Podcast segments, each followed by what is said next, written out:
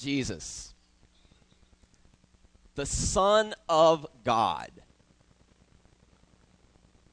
God in the flesh. God, who we associate certain titles to, like all knowing, all powerful, omni everything. The Prince of Peace. That Jesus wanders back into Capernaum. Now, when you see Jesus and Capernaum in the same area, a few synapses in our brains should be firing off. Capernaum represents for Jesus mission control. This is base camp of Operation Kingdom of God. They called it Peter's house, but it's really mission control. Okay? Now, Jesus comes into Capernaum, the Prince of Peace, and he has a surprise encounter with a man of war. Don't miss this. The Son of God, God in the flesh, is about to be surprised. That all knowing thing is about to not know what's about to happen. I don't know about you, but that messes with me. He comes into Capernaum, and all of a sudden, this envoy of people come to him and say, Oh, Jesus, there's this man of war. They come to the Prince of Peace and say, This man of war deserves certain things from you. And Jesus listens to their pleas, and all of a sudden, something surprises Jesus. This is not your typical man of war. And don't you be surprised either. I mean, the fact that Jesus is surprised that what's about to happen comes from a soldier. You'll often find that in the Bible, things then and today rarely change. Okay? Think of the stereotypes we have for soldiers. Now, don't get me wrong, I know that there are good, Christian, godly soldiers out there. But think of the stereotypes we associate with them PTSD, anger management, depression. Maybe it's a phrase. That's an order. I heard uh, sec- former Secretary of State Colin Powell once speak not too long ago, and he said that in his entire military career, the words, that's an order, never left his mouth. Or maybe it's, you can't handle the truth, right? Maybe that's our image of a soldier. Maybe that's our image of a man of war. But what is it about this guy, this Capernaum centurion, this soldier, that surprises Jesus? Well, let's look at some of the obvious. First off, this centurion, by nature of being a centurion, he's not Jewish. He's not religious. He didn't grow up in the faith. This is a guy, this centurion has all the odds against him. Everything stands against this guy. By nature of being the centurion, he is the he represents the enemy to the Jews. He stands for that Roman oppressor, right? That the Messiah is going to overthrow. And what happens here? The Jews come forward praising this guy. Just, you can't, the audaciousness of this passage is just so crazy profound. And what happens is the centurion says to Jesus through this entourage of people, not only the Jews, but also his servants, just say the word and my servant will be healed, which results in the response from Jesus I have not seen this great of faith in all of Israel. Now, this is important. The text actually says, if you're looking at Luke chapter 7, it, depending on your translation, it will either say that Jesus was amazed or Jesus marveled. Now, only twice in the entire New Testament do you ever see Jesus, God, amazed regarding someone's faith. There twice. This is one of them. So right now you're probably begging the question, well, what's the other one? Okay, Mark 6 6, pretty easy one to remember. This time, Jesus is amazed at the unbelief of Israel. Guess where those Israelites are that has him just unbelief in unbelief? His hometown of Nazareth. So the Jews that he grew up with. I can't believe your unbelief. And I'm amazed at your unbelief. And then here, a centurion, the guy who's got all the odds against him, this guy should not have any kind of idea of faith. He shouldn't even understand the Judeo Christian kind of worldview. Christ comes forward and says, I've not seen greater faith than all this in Israel. I don't know about you, but that really stabs me. I don't know how to handle that. I mean, think about it.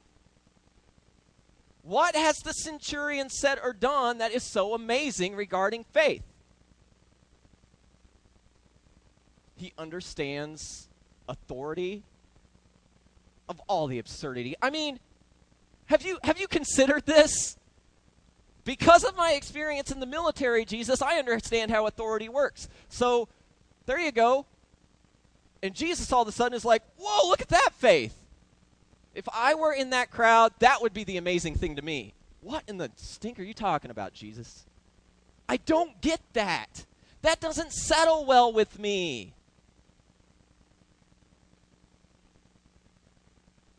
Am I the only one?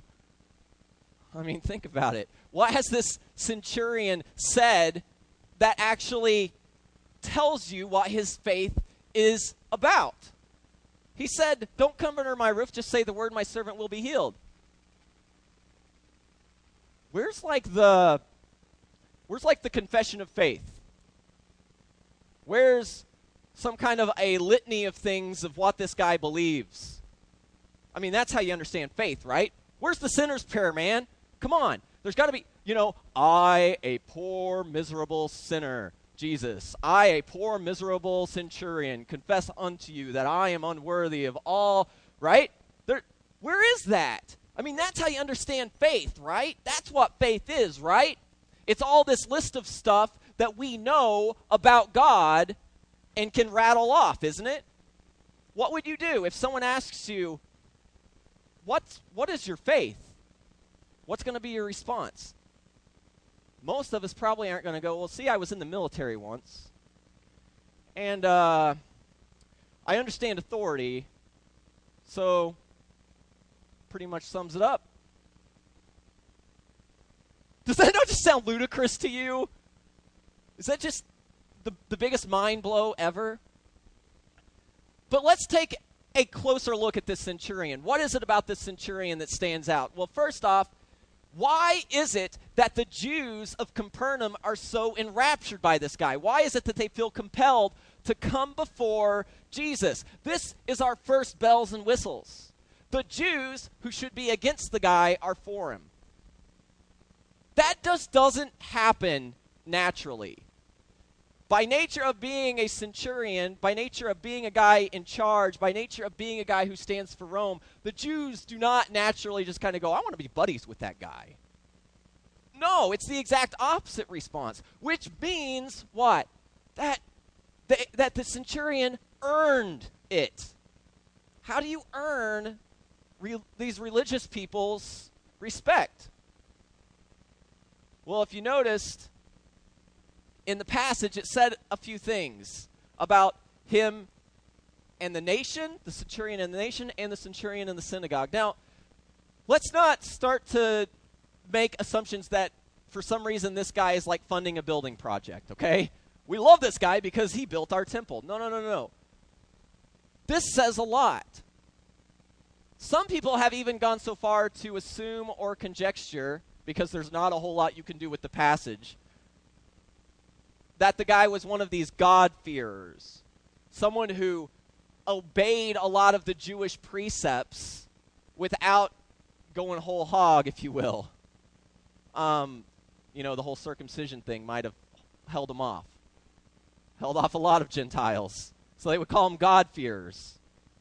So there's some conjecture there. It might be good conjecture. But what we do know is that based on this passage, we can establish a few things. This is a soldier, this is a man of war who comes before the Prince of Peace and waves a white flag of surrender to Jesus' authority. Why? Because of a servant, because of a slave. This is a man who looks at the people underneath him as prized, as treasured. They're not just expendable. Let me ask you when was the last time you had a boss that put his own neck on the line for you at the random chance that it might benefit you? When was the last time anybody that you know sacrificed their own pride, their own ego, because it would help you?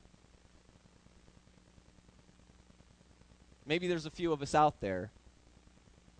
But I find in my own life that is rare and far between. That is a quality hard to find. In a nation of, I got to make my own, I've got to establish my own, I've got to get my own, for someone to go, I might lose everything, but this is the right thing to do. That's the kind of guy this is. A servant, a slave is about to die. He's on his deathbed. And this centurion wields his power and authority under the kind of religious principles that the Jews have. A little secret, he's probably doing it better than the religious people in Capernaum. Now that's amazing. Why? Because all the odds are against him. All the odds are against him.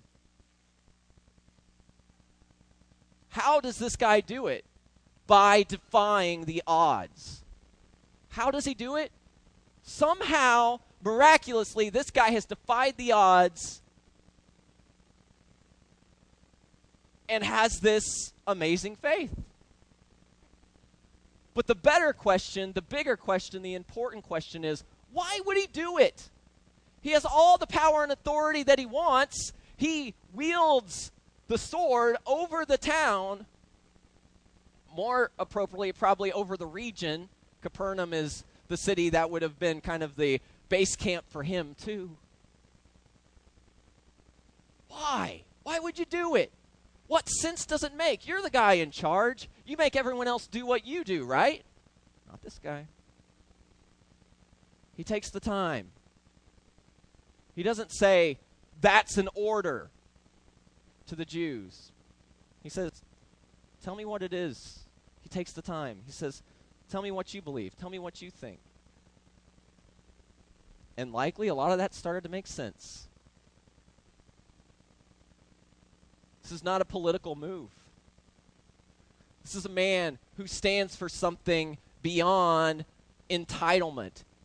This is a centurion who, by despite all the odds, it's almost as if he's diplomatic, heaven forbid, right?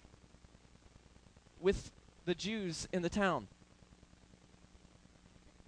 So, what does this mean? Why is this so important to us? Well, we as Christians tend to see faith as if we were building a house. We like to think of our faiths as houses of faith. The the way we do this is strikingly contrasted to what the centurion has done. Let me explain. All right, so all good builders know the first thing that you need for a faith is a solid foundation, right? The foundation is the most important thing. All engineers and builders know this, all right? I've got my solid foundation. It is on my solid rock foundation, a foundation with no cracks in it, that I can begin to construct my house of faith. Well, what is the foundation of Christianity? Well, it's the Bible, it's the Word of God. The Word of God, the Bible, is God's exercise, it's the way He chooses to exercise his authority.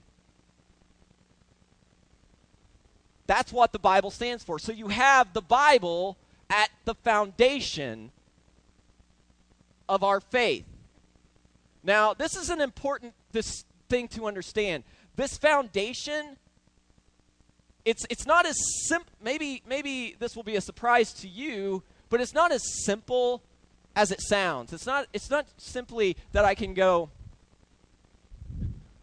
All right, yeah, here's my foundation. Got it. Let's let's start right there. I'm going to build everything off of that. I don't know if you've seen this, but lots of people approach the Bible differently. You know, one person can look into this thing and see a lot of different stuff than maybe I'm going to see. But more importantly, there's stuff in there that we just don't like. If that's my foundation, what do I do with that stuff that I'm not really comfortable with? Well, a lot of us just kind of ignore it. Let, let me give you an example of this. Okay, here's an example Thou shall not murder. Who in the room is going to argue against that one? If you do, we have places set up for you in our society. Um, yeah, no, no, no. We all agree on that one, right? But what about this one? Sell everything you own, give it to the poor, and come follow me. Or Jesus. Not me, but Jesus, okay? How many of us are like leaping up ready to do that one? Is it is it the fact that Jesus is being kind of metaphorical when he says that? Stink no. He tells a guy to do that very thing. So we can't get out of it that way. But that's a hard one for us to wrestle with, is it not? We just kind of shove that one to the side, do we not? Let me give you another example. Right here, Luke chapter 7.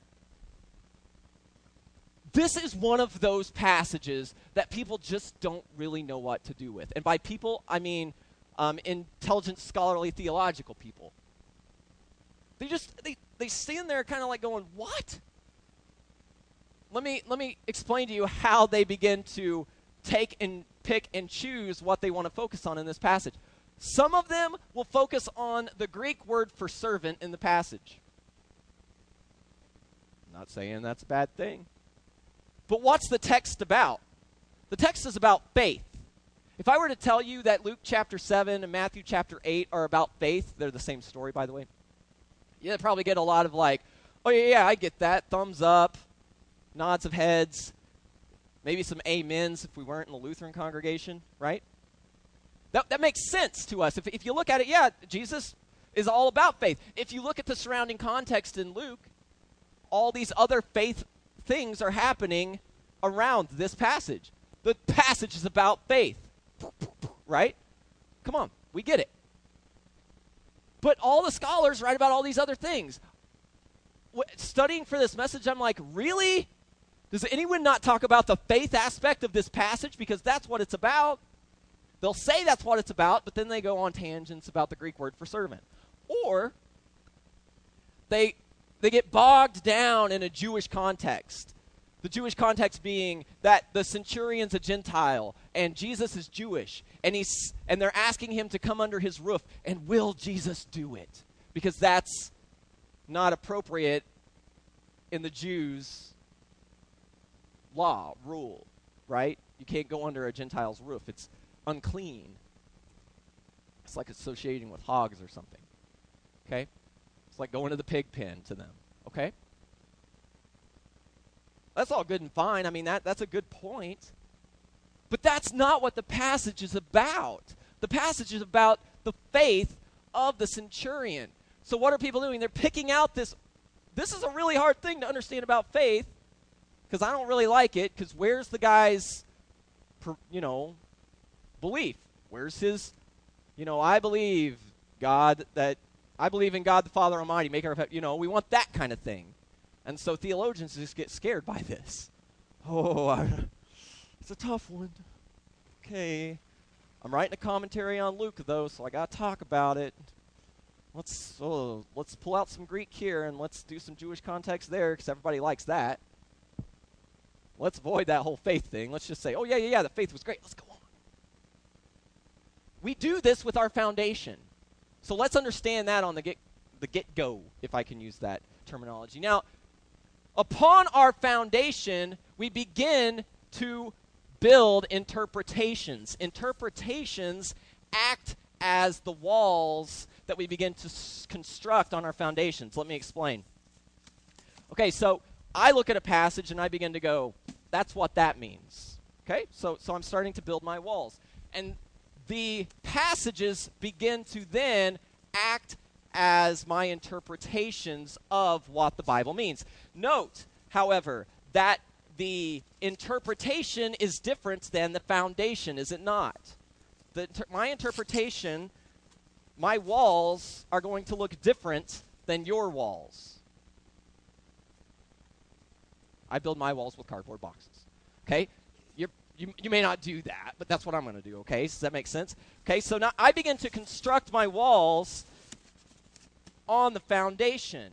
Now, interpretations change. Interpretations are not meant to necessarily be to, to endure forever. Our interpretations will change, just like you would build a room in your house, right? And then you may go, you know that wall just needs to it just needs to go. We need to make if that wall went, we would have room for something better.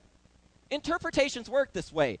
Um, but sometimes we look at that and we go, you know, that'd be a lot of work. Maybe I can get someone else to do that. Or that'd be, you know, I, I, I know that I'd like this in my house, but, you know, I'm just going to leave that wall there. It's fine.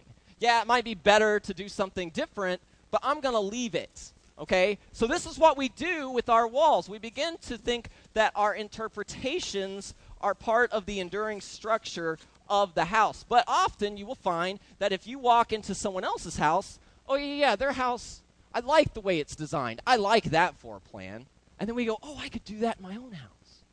So when we're talking to people and they begin to tell us their interpretation of something, we go, oh, yeah, yeah, that, that actually makes a lot of sense to me. I never saw it that way. And then we go home and we begin to like rip out walls of our faith and then we begin to construct new ones. Or we just leave them blank, right? Look at this big empty room. Look at all the space we have now for new and better furniture or whatever we're going to put there, right? That's what we do. So, pardon me while I construct my wall.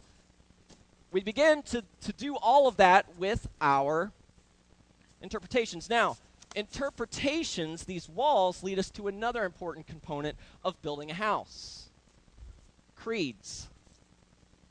What are creeds in the Christian faith? Well, creeds are kind of like OSHA. They, they kind of establish the, the right way to build a house. Okay? They, they kind of tell us it's like using a ladder instead of a chair to build your house. That's what creeds do for us. They kind of go, let me save you a lot of time and pain by telling you that, yeah, yeah, yeah, a chair to construct your house, a chair to construct your faith, if you can follow the analogy. No, probably not a good idea. Right? Creeds help us prevent our walls from being founded on slippery slopes. There, there have been ideas in the Christian faith that Jesus was fully human, but not fully God. Right? So one of the walls was leaning. Creeds came around and said, oh, no, no, no, no, no. Y- you can't do that. And then someone else said, oh, well, he's the other way around then, right? C- c- creeds help us go, no, God is fully human and fully divine, Jesus. All man, all God, right? So, so we kind of get that, don't we? You know what? Sorry for my anal retentiveness, but I like centered houses. So I'm going to center this with the room while you guys stare awkwardly at me. Go. Okay. So that's kind of how creeds work. Um, and, and these are all important aspects to our houses of faith. Well, what comes next? Well, what comes next are the roof. Well, what are roofs in our houses of faith? Roofs act as doctrine. Before I get to the roofs, there's one other element of house faith building, if I can use that term, that is important, and that's tradition. I mean, what house would be good without tradition, right? Well, what's tradition in our house of faith? Tradition, it's like paint. it, it's, it's aesthetically pleasing, we hope. But they come in every shade and variety, do they not? I mean, think about it. Some people's choice of paint is obnoxious to you. This is true in the church world as well. Uh, there's a reason most of us are in this room at Fellowship of Faith. Uh, it's very common to go to another church and go, I don't really like that aspect. It's not like it's bad or I'm thinking that they are wrong about it, but it's just kind of a boring another white room.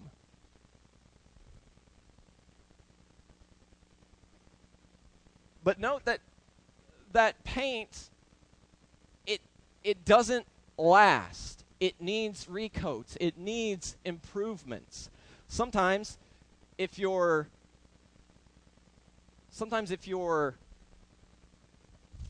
working on your your house, use a different kind of paint on the outside than you do on the inside. Right? Exterior instead of interior. Paints are every every variety and shade that you can come by, but they serve a practical purpose. They're protective to the house. They, it's not just like, oh, I like that color. They serve a practical purpose too. If I used interior paint on the exterior, what would happen? Well, I'm going to be repainting very soon, am I not? Right?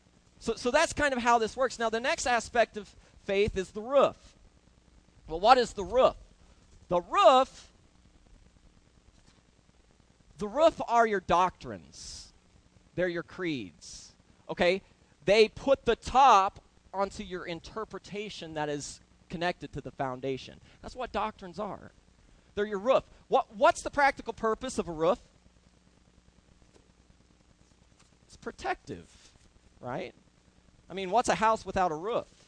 I mean, once I once I establish my roof, what can I then do? Well, then I can put some furniture in there because Satan's not going to come and destroy it. Right? The, the storms can rage. The I'm going to use a CPH box to put the top on my roof because I think that's kind of cool. Um, I found this box and I was like, oh, that's perfect. Can't believe that. Concordia Publishing House on the top of my doctrine. What better thing to do? Okay. But notice the thing about Oh, man. Never tell that I grew up roofing. Okay. Can you see the CPH? That's important there. Okay, now my house is constructed, but the roof functions for a very practical purpose. The roof functions as safety from all that outside stuff. I can move in, I can sit down in the comfort of my house and not be afraid that Satan's going to kind of like come and ruin my furniture that the storms of the world can beat against my house and I'm okay. I will endure because I have this ra- house constructed around me. Does this make sense? Yeah, head nods would be good. So, let me give you an analogy of a roof. I grew up roofing in Oklahoma with my uncle Arthur. And one day we were roofing and we had this tear off job. Tore off and we began to lay down the, the next layer of the roof. And it became very obvious that we weren't going to finish covering the place we had torn off. So my uncle tells me, as a young, you know, naive, uh, whatever, teenager, just cover it with, with tar paper and we'll get to the rest of it tomorrow. And I go, you know, thinking I'm real genius. Well, if it's fine with tar paper overnight, what's the purpose of the shingles? I mean, if you're saying it's safe with just tar paper, why do I need the shingle? Why, why, are we doing all this other work? Is it just that people like the fanciness of it? I mean, I'm all about like convincing people that that's a bad idea. You know how much time and energy and knees would be saved? Well, my uncle says, well, if there were if if there were never wind and hail when it rained, tar paper would be good enough because it's the tar paper that actually protects the, the decking from rotting from the elements. He said, but the shingles are just a fancy covering to protect the tar paper. because there are things like hail, a lot of it in Oklahoma, by the way, and uh, wind, a lot of it in Oklahoma, by the way, um, that uh, come such sometimes woo, you know. That's what that's our lingo for those uh, that come and destroy roofs. They need a patch job sometimes. Sometimes they need to be completely re-roofed. One year, my grandma, she roofed for. We went home for Thanksgiving, and because I grew up roofing, the thing to do was roof your grandma's house over Thanksgiving with all the brothers and all the uncles and everybody. So you'd come start ripping off. My wife, the first time she had met the family, she's up on the roof tearing off grandma's roof, right? And the next year, big hailstorm comes through, have to re-roof it again. One year later, I mean that's so I'm starting to go, okay, I get it. That makes sense. And I started to go, the theological mind that I have. You know, there are elements of our faith it, when it comes to doctrine that are like that. A faith needs both justification and sanctification, they are protective to the faith. If you're missing one of those, I don't know which one's the tar paper and which one's the shingles. Uh, talk to me later if you do. But I know that a faith without one of those components is susceptible to the storms and the wind and the forces of evil. It's going to destroy your furniture, right?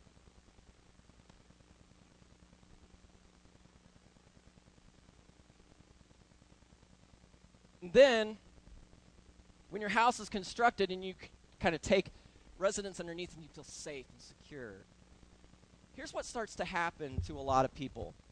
I start to look around and I go, I like my walls. I like my roof. And I start to forget about that foundation it's sitting on.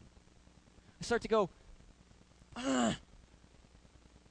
I, I want to make sure I start to build all of these things on the side, right? When when I start to realize that I've constructed my house and there's a box left over, I go, oh. That's that passage about selling everything I own, giving to the poor. I'm just going to put that one to the side. Right? We forget about the foundation. And then we come to Luke 7. And like a crack in our foundation, Jesus comes and he says, I have not seen greater faith than in all Israel as I see in the centurion. And we go, What? He says, I have not seen faith greater than all the cardboard houses of Israel as I do with this centurion. And that's what is so amazing because you have the centurion that says, No need to come under my roof, Jesus. I think that's a direct quote. I'm founding my faith on your word and your authority. Just say the word. Just say the word. Here's a guy with no walls. Here's a guy with no roof. It's not to say those things are bad, they're protective. But here's a guy that's just got the foundation, and the storms can't beat against him. That's amazing. On your chairs, you have a box. I'd like you to pull that out.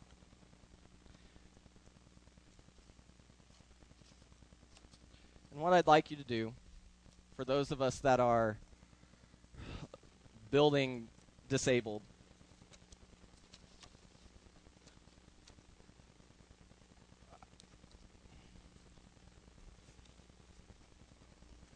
Little arts and crafts project for this morning. Okay. I would like you to begin to construct your box. Now, please feel free to do this however you want. But the, the, box itself kind of already has markings of how it's supposed to be folded. You'll note that these tabs, as you stick them in, they have little corners to kind of make sure that it doesn't come undone. There are some uh, gifted and talented people over here on this corner. They are ahead of the game. Now, what I would like you to do is, as you're constructing your boxes, I would like you to just think of a few things. I want you to think about the boxes that you've constructed your faith out of. I want you to think about your interpretation. I want you to think about your doctrine. I want you to think about these OSHA. You know, I want you to think about all this. How have you constructed your faith? If Jesus came to you and he said, I have not seen greater faith in all the world, what would be the basis of him saying that? I want you to think about the ways that you've just kind of mucked it up. Okay? The, the ways that you've constructed your houses and, and left some boxes out. What are the boxes we're leaving out? What are the building materials that we just don't like? What are the aspects of our foundation that we just go, I don't know about that one? Feel free to, to grab the pen next to you and write on the box. This, this is what I'm, this is God. Th- these are the entitlements. These are the things I'm struggling with. God, my faith is a teetering, tottering house. There is a slippery slope, and my house is about to go over the edge. Just kind of write it out there. And as you're doing this, I, I, and you reflect, I want you to do the following. Once you've kind of established what kind of box you've put your faith in, I'd ask you to just come over to this side and put your box at the foot of the cross.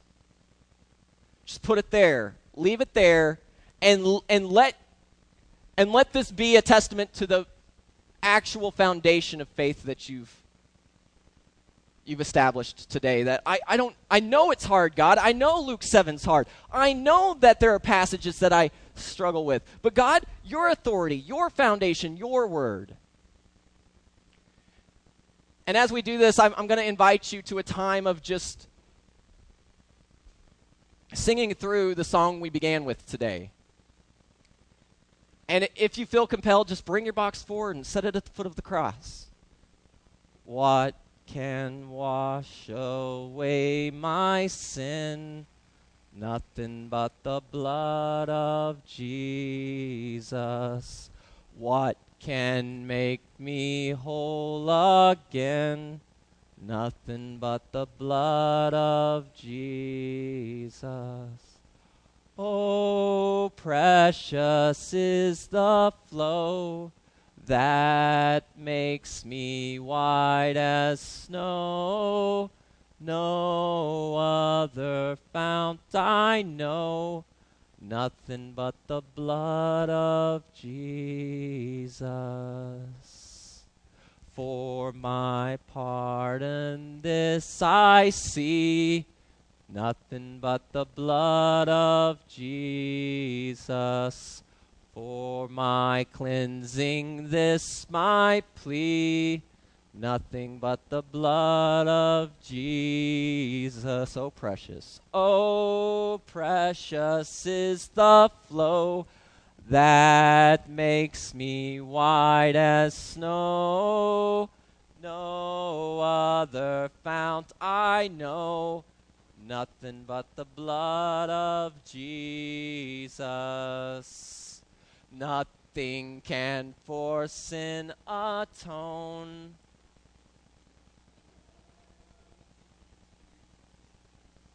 Not of good that I have done.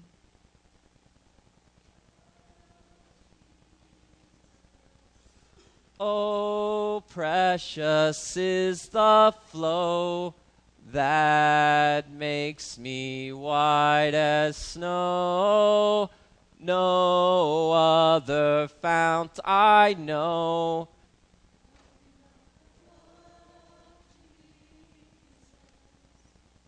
This is all my hope and peace.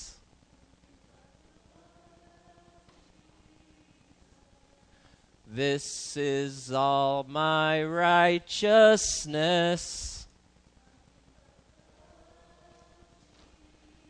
Oh, precious. Oh, precious is the flow that makes me white as snow.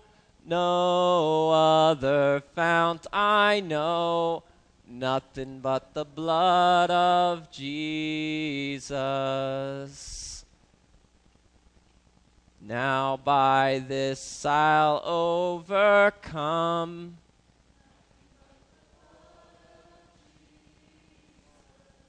Now by this I'll reach my home. Last time. Oh, precious is the flow that makes me white as snow. No other fount I know.